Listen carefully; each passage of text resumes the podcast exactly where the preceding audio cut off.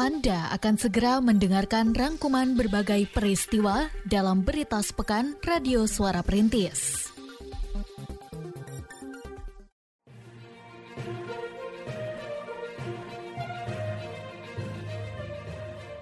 Berita sepekan Radio Suara Perintis FM Kota Sukabumi.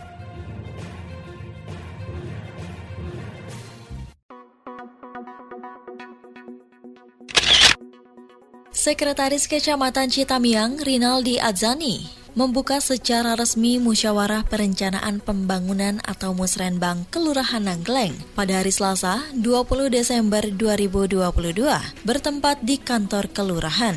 Musrenbang tersebut dihadiri di antaranya oleh para ketua RT dan RW, serta perwakilan organisasi perangkat daerah atau OPD pada pemerintah kota Sukabumi. Saat membuka jalannya Musrenbang, Sekretaris Kecamatan Citamiang menjelaskan bahwa kegiatan ini dilaksanakan sebagai salah satu tahapan dalam penyusunan program pembangunan yang akan dilaksanakan tahun 2024. Ia menambahkan pula bahwa berbagai usulan masyarakat yang mengemuka dalam Musrenbang banyak yang telah direalisasikan oleh pemerintah Kota Sukabumi melalui berbagai program. Sedangkan Lurah Nanggleng Aditya Wibawa menjelaskan tahun ini pihaknya menerima sekitar 120 usulan dari warga yang kemudian dirumuskan kembali dan disesuaikan dengan skala prioritas sehingga menghasilkan 10 usulan yang akan dibahas dalam musrenbang kecamatan. Sepuluh usulan masyarakat tersebut di antaranya adalah perbaikan Jalan Asalam, Cijangkar, dan Sikib, pembangunan septic tank komunal, serta perbaikan saluran drainase. Pada uh, tahun ini kami menerima penurunan usulan, jumlah sebelumnya adalah 187, tahun ini menjadi 120 usulan. Usulan rata-rata ada yang bersifat uh, sarpras atau fisik dan juga uh, pemberdayaan masyarakat. Nah, uh, keduanya sudah kami tampung. Tentunya uh, melalui forum musrenbang ini apa yang menjadi kebutuhan masyarakat yang diusulkan secara berjenjang dari tingkat RT, RW dan kelurahan itu bisa dilaksanakan juga bisa diakomodir dan juga bisa dieksekusi untuk uh, diberikan kepada warga masyarakat. Peran kader posyandu dalam menangani masalah kesehatan di masyarakat, terutama pada balita, sangat diperlukan. Demikian disampaikan oleh Camat Gunung Puyuh Aris Ariandi saat membuka pelatihan penguatan kader posyandu Kelurahan Karamat pada hari Selasa, 20 Desember 2022. Ia melanjutkan bahwa dengan pentingnya peran mereka kapasitas kader dari segi pengetahuan dan kemampuan harus senantiasa ditingkatkan. Salah satunya melalui pelatihan yang dilaksanakan kali ini, serta merupakan salah satu bagian dari program Dana Kelurahan. Ia pun mengharapkan posyandu Kelurahan Karamat dapat menjadi role model bagi posyandu lainnya di Kecamatan Gunung Puyuh.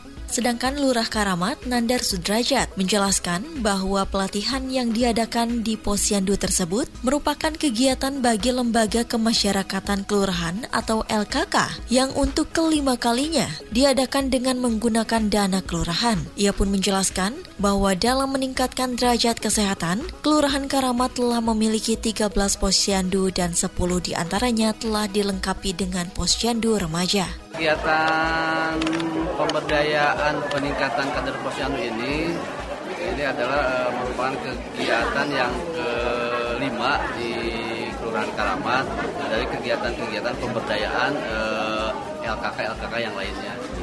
Di Kelurahan Karamat Alhamdulillah dari 13 posyandu Kelurahan Karamat uh, 10 dari posyandu di Kelurahan Karamat sudah uh, apa sudah memiliki posyandu remaja Alhamdulillah. SDN Benteng 1 atau Gentra Masekdas menggelar peringatan hari ulang tahun yang ke-28 pada hari Rabu 21 Desember 2022. Peringatan yang dirangkaikan dengan gelar karya dihadiri di antaranya oleh para kepala sekolah serta tenaga pengajar yang pernah bertugas di sekolah tersebut, para alumni, termasuk Sekretaris Dinas Komunikasi dan Informatika atau Diskominfo Kota Sukabumi, Yemi Yohani. Sekretaris Diskominfo yang pada kesempatan tersebut menyampaikan sambutannya mengharapkan bahwa SDN Benteng 1 yang memiliki nilai historis karena menempati salah satu bangunan bersejarah atau bangunan heritage di kota Sukabumi bisa semakin maju serta terpilih menjadi sekolah penggerak.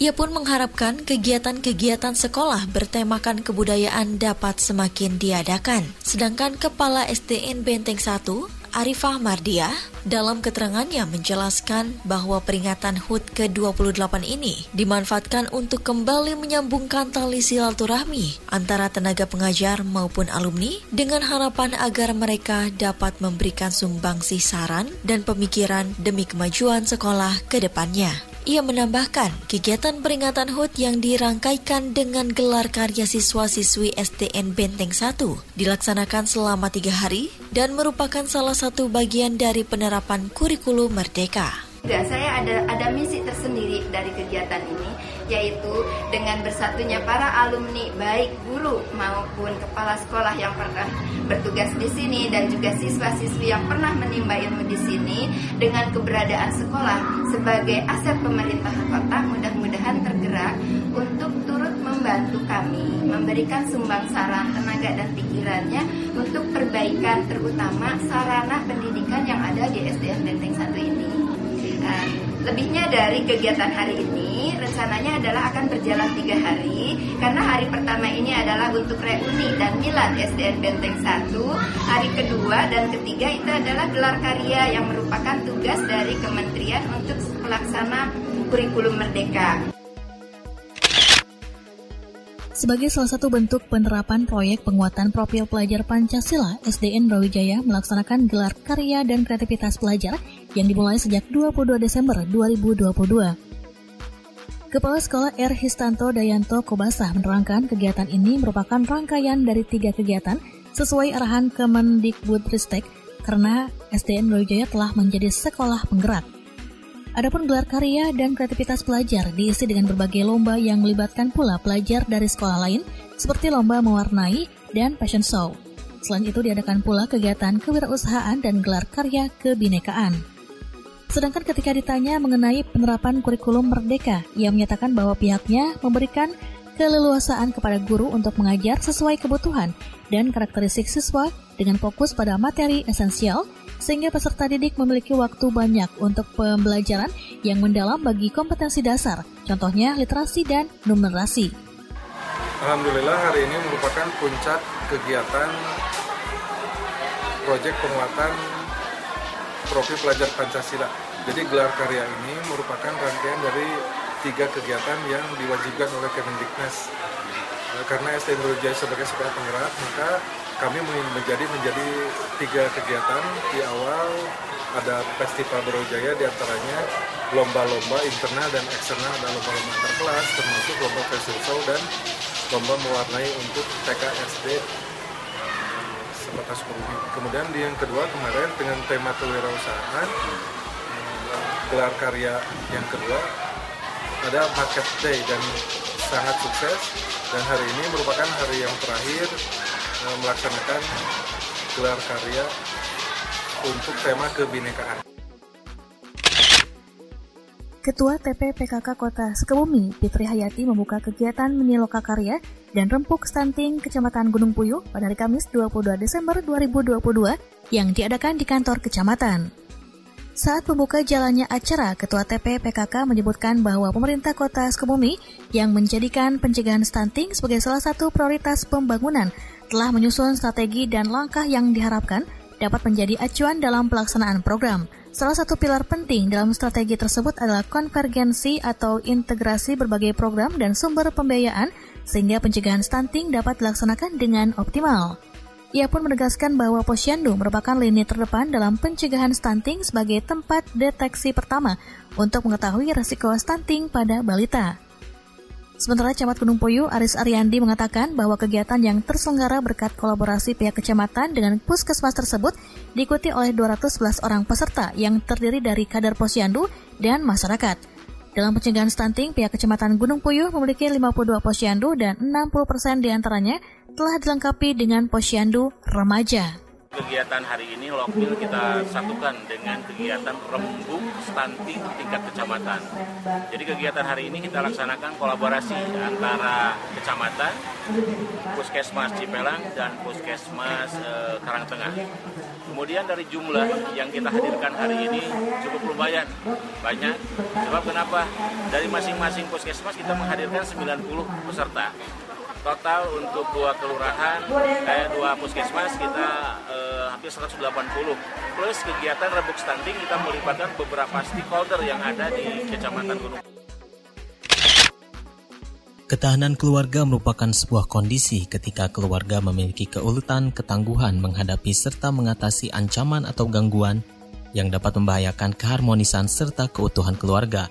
Hal tersebut disampaikan oleh Ketua TPPKK Fitri Hayati kala membuka bimbingan teknis peningkatan ketahanan keluarga melalui kader posyandu pada hari Kamis 22 Desember 2022 di Kelurahan Kebon Jati.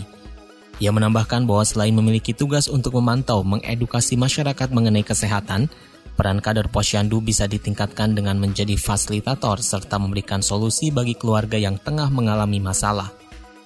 Hal ini sejalan dengan program pemberdayaan masyarakat yang dinilai menjadi salah satu cara untuk mewujudkan keluarga sejahtera.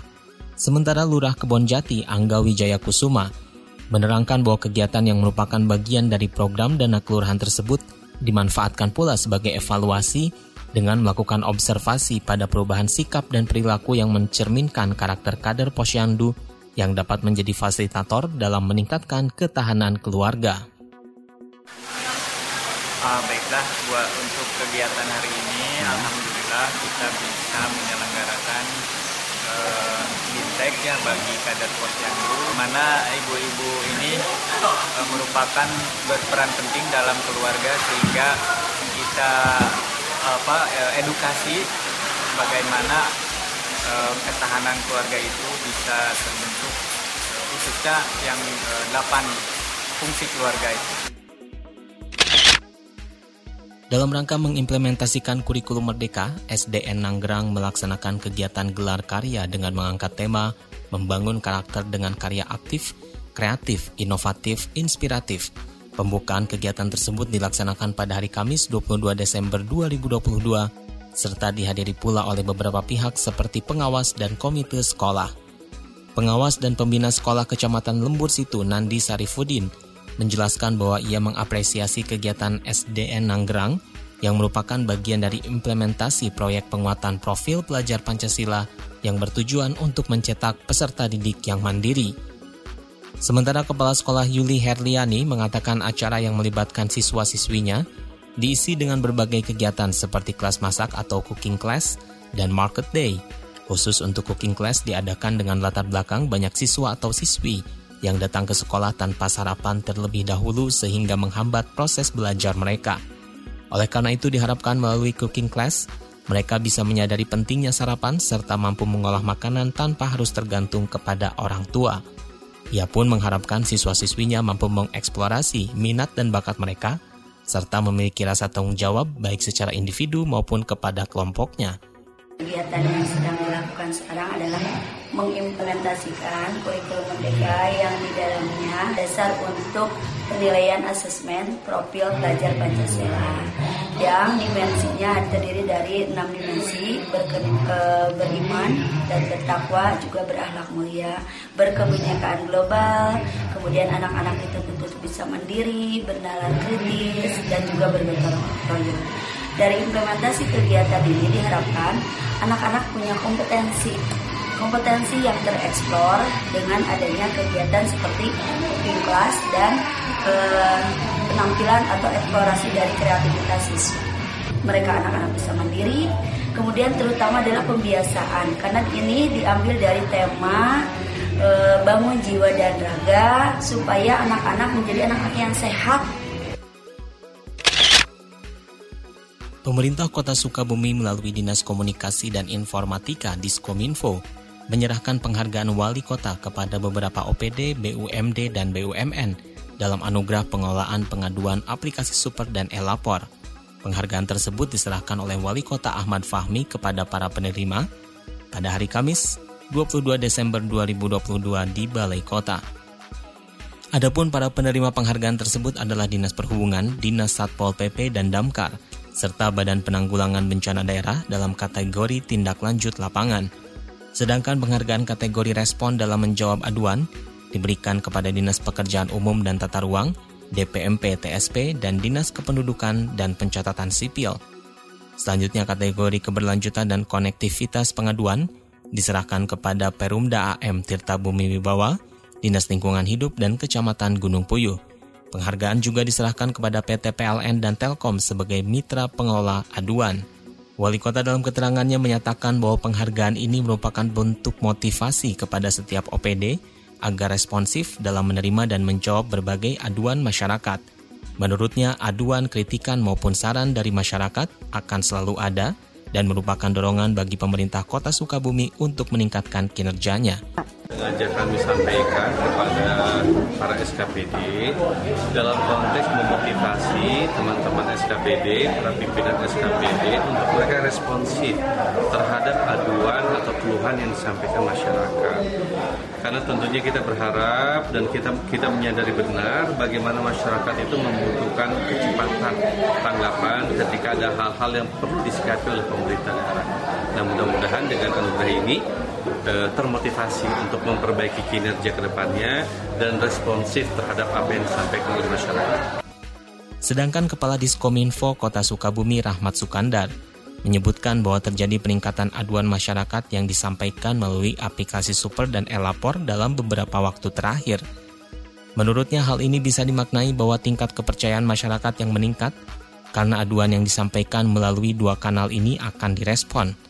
Ia pun menambahkan dalam pengelolaan e-lapor yang merupakan kanal aduan milik pemerintah pusat, tingkat respon pemerintah kota Sukabumi merupakan yang terbaik di antara kota dan kabupaten lainnya di Jawa Barat.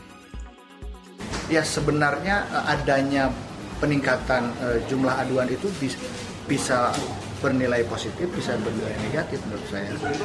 Berarti kalau banyak aduan itu masyarakat semakin peduli kepada pelayanan pemerintahan, gitu kan kemudian juga uh, masyarakat merasa yakin bahwa dengan melaporkan, mengadukan kepada aplikasi ini berarti akan segera ditindaklanjuti.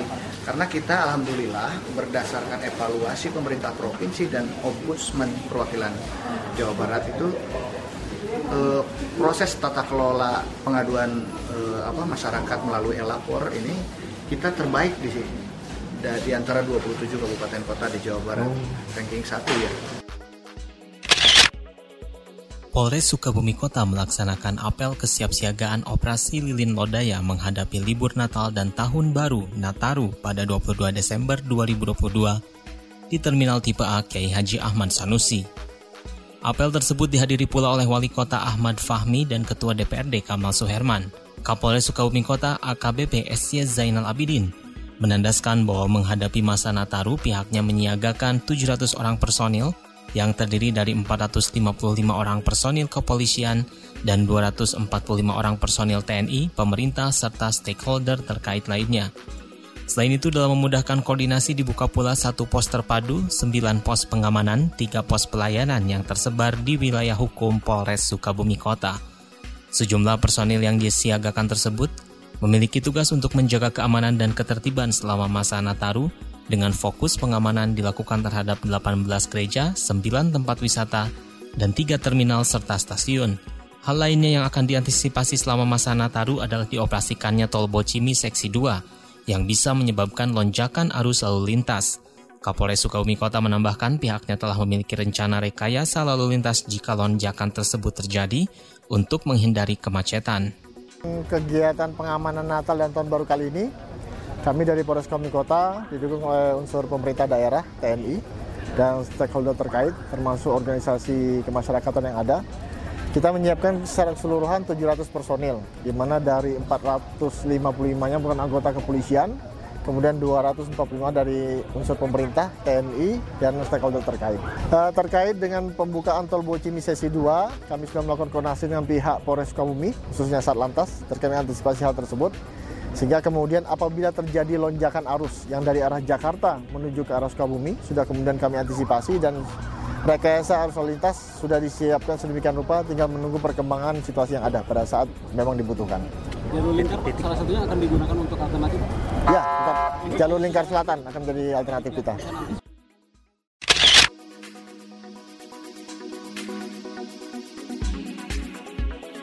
Demikian berita sepekan Radio Suara Perintis edisi kali ini. Dengarkan program berita kami, berita seputar kota, yang disiarkan dari Senin malam hingga Minggu pagi pukul 18.30 dan 06.30 waktu Indonesia Barat. Dengarkan pula setiap Senin hingga Jumat, berita siang pukul 13.00, berita sore pukul 16.00, dan berita malam pukul 21.30 waktu Indonesia Barat.